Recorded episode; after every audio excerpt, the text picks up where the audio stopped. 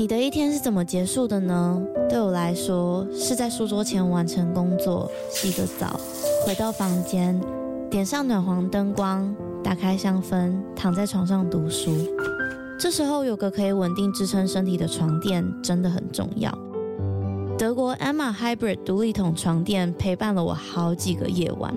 习惯侧睡的我起床也不再感觉到腰酸背痛。而且还有一点很重要的是，在换了床垫之后，我们家的狗狗半夜在旁边动来动去，我也都没有被吵醒过。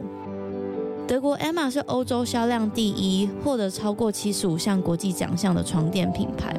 现在他们在官网有母亲节的优惠，还可以使用我的折扣码 Lily eight eight eight 再打九折。那如果你买了不喜欢怎么办？放心，他们有提供十年保固、一百天的免费试睡服务。大家好好睡吧，晚安。Hello, no one is available to take your call. Please leave a message after the tone.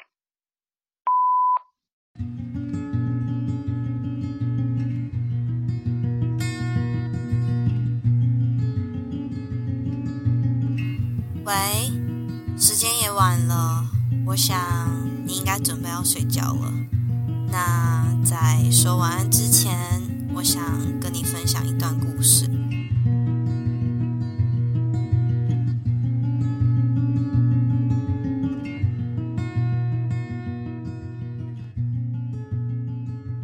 欢迎回来，在说晚安之前，他说犯罪陪你入睡的新企划。在这集的内容，我会和你分享由作者杰西·杜加 Jesse 杜加尔在二零一二年出版的自传《被偷走的人生 A Stolen Life》这一本书。每一集我会浓缩每个章节的故事，以及分享我个人的看法和读后心得。今天这一集的内容为 Jesse 一个人被囚禁在房间里的状况，以及他在这个双手被反手上铐、行动不方便的晚上，睡着了又醒来又再睡着。那在这个章节里，他也有提到他是怎么对这一位绑架者产生了情绪上的依附关系。那最后呢，节目开始前的贴心小提醒，这个节目必须要从第一集开始收听，才会有比较好的聆听体验。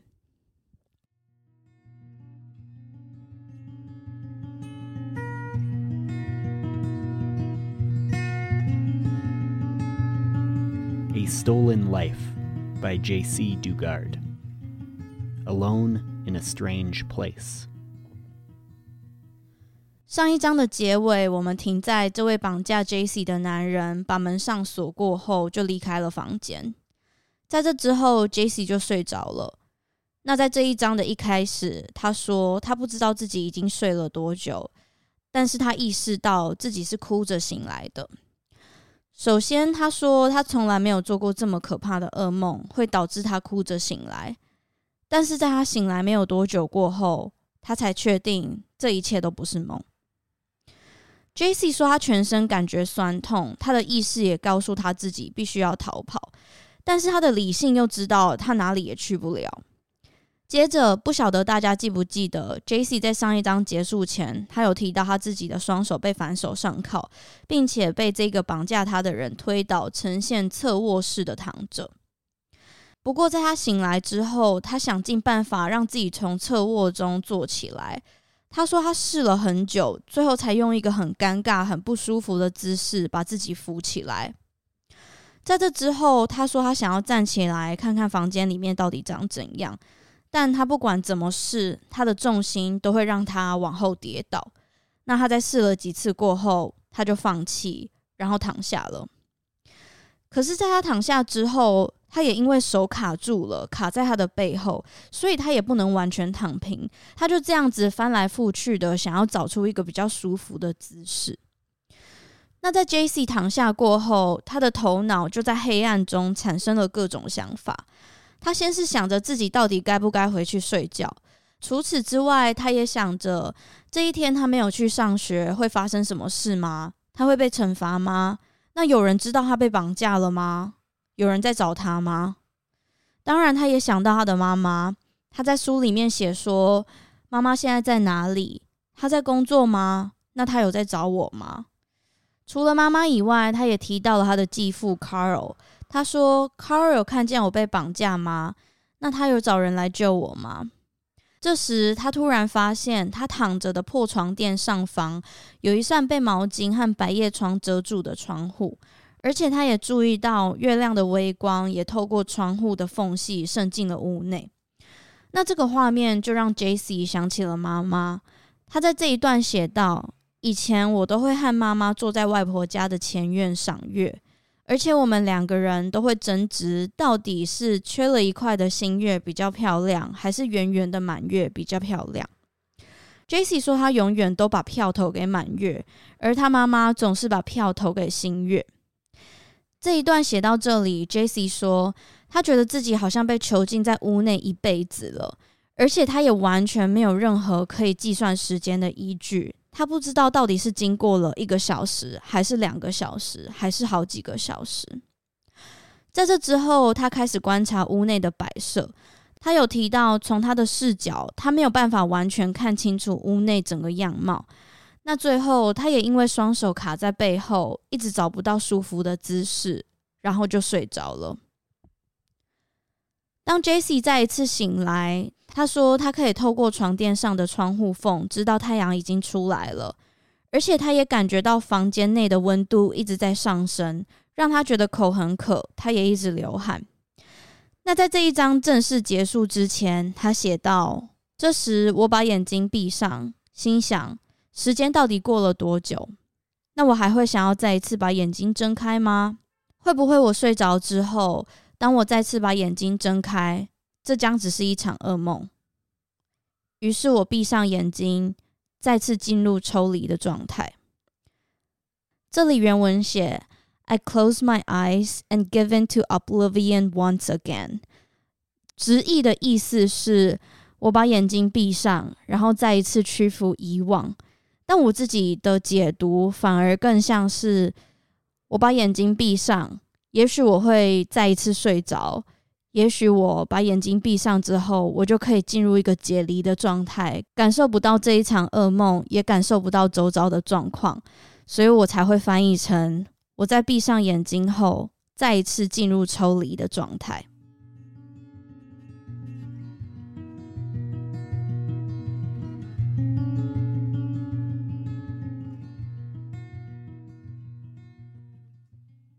再来我们就进入这一章的反思。那我想大家都知道，反思是 J C 他以长大获救之后的视角回去看当时的自己，去评论这一章节的内容。那 J C 在这一章的反思说，在那一天这一位绑架他的人是有到房间里面看他的。这个人去看他的时候，他带了美式的快餐还有汽水。那在这一段反思中， J C 也有提到，现在他已经很难去回想当时的日常了，但是他印象中这个绑架他的人应该是至少一天会去看他一次。那他每次进房间的时候都有带着食物或是水。那 J C 也有补充说，当时他也必须要完全依靠这个人来过生活，只有这个人进房间的时候，他的手铐才会被暂时拆下来，只有这个人进房间的时候，他才有办法吃饭、上厕所跟喝水。那在下一段 J C 也写到，我讨厌他每一次离开的时候都要把我的手铐铐上，但是这也导致我更期待他之后的到来。我当时在这一段话下面画了底线，也做了荧光笔记号，提醒我自己要跟大家分享有关于斯德哥尔摩症候群的这个单字。不晓得大家记不记得，我有在 J C 那一集第四季第一集中提到斯德哥尔摩症候群这个名词。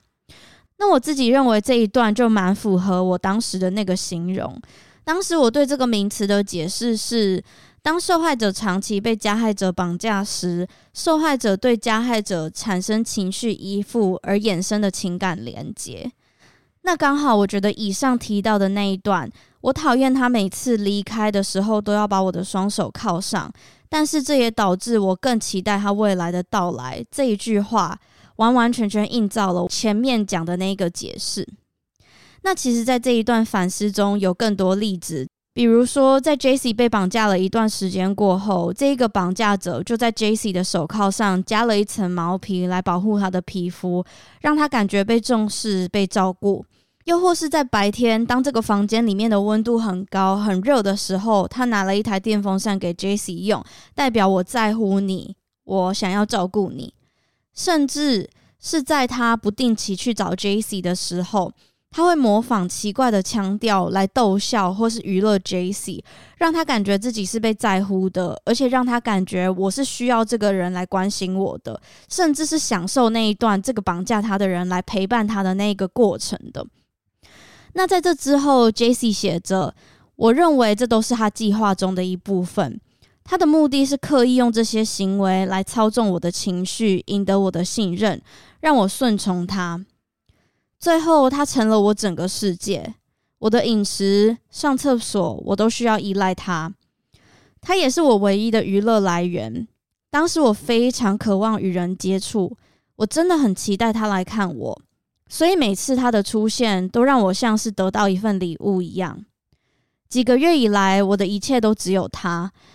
讲到这里，不晓得大家有没有跟我有一样的感觉，认为 J C 在这一章的反思中很清楚明显的刻画了斯德哥尔摩症候群当受害者会对自己的加害者产生了情绪依附的一个一段关系的那一种感觉。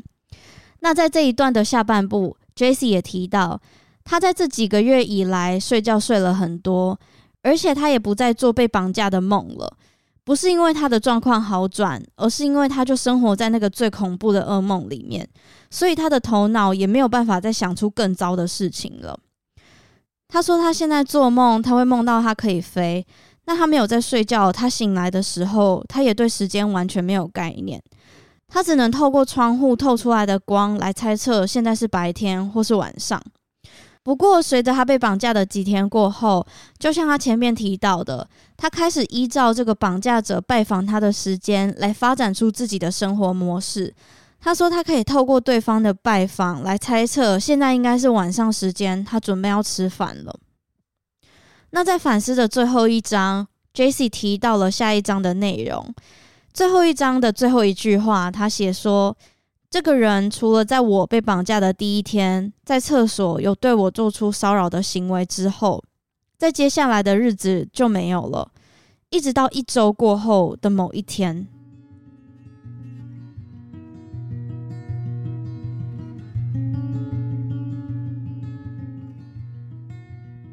以上就是第五章 Alone in a Strange Place 处于陌生之地的概要及心得。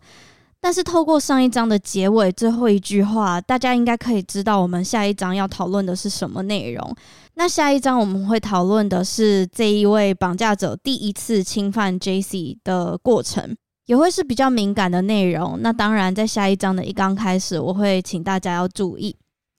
那在结束以前，想跟大家说，我其实有收到蛮多听众都因为晚安系列讲的这一本书去买了二手书。